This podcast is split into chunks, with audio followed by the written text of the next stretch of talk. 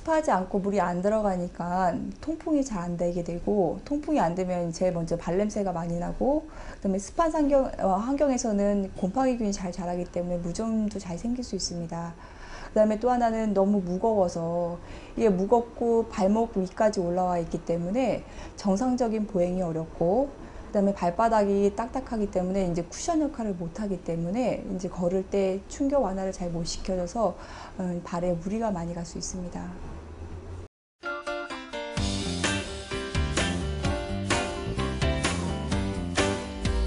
족저근막염이나 이제 아킬레스 건염 이런 것들이 생기고 정상적인 보행이 어렵기 때문에 그로 인해서 무릎이나 허리나 고관절 부위에 통증을 유발하게 되고요. 또 레인부츠가 많이 쪼이기 때문에 종아리 근육 같은데 근육통이나 또는 저리는 증상 같은 것도 생길 수 있습니다.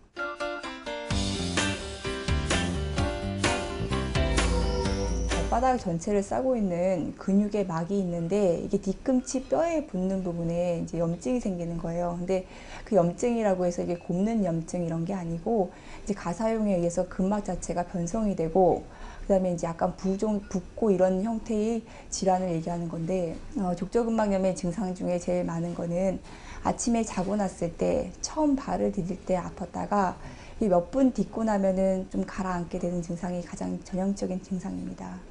근데 그 대신 이제 오래 걷거나 이럴 때도 또다시 아파질 수 있고요.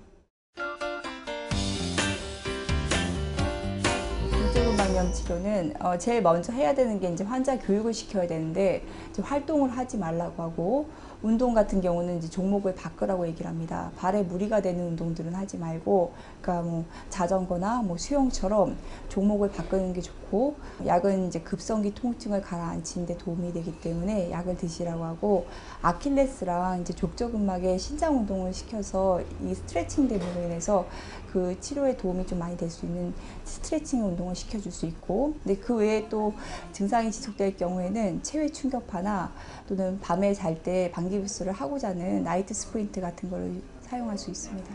근데 이렇게 치료법이 많은 거는 그만큼 잘 안 낫는다는 얘기가 되는 거거든요. 그러니까 족저근막염은 사실 트리트먼트 A가 없습니다. 다 B예요. 그러니까 그만큼 치료가 잘 안 되고 그다음에 이제 사람들이 보행을 계속하기 때문에 잘 안 낫는 이제 만성적인 병으로 갈 수 있는 확률이 높은 병입니다.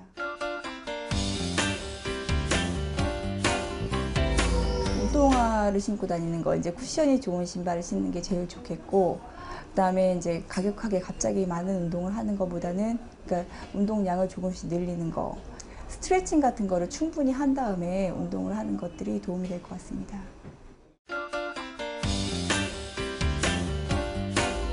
어, 레이부츠를 이제 좀 가벼운 걸 사야 될 것 같고요.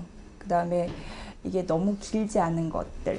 그러니까 참 저는 앵글 정도까지가 좋긴 한데 사실 그 정도로 하면은 비를 많이 막지는 못해요. 그래서 이제 그렇게 될 경우에는 이제 착용 시간을 좀 줄였으면 좋겠습니다. 아주 심하게 비가 올 경우만 신는 것이 좋을 것 같고요. 그다음에 그거를 신고 나서 발을 좀 깨끗이 닦고 그다음에 발가락 사이사이 물기 같은 것도 깨끗이 말리는 것도 도움이 될 것 같습니다.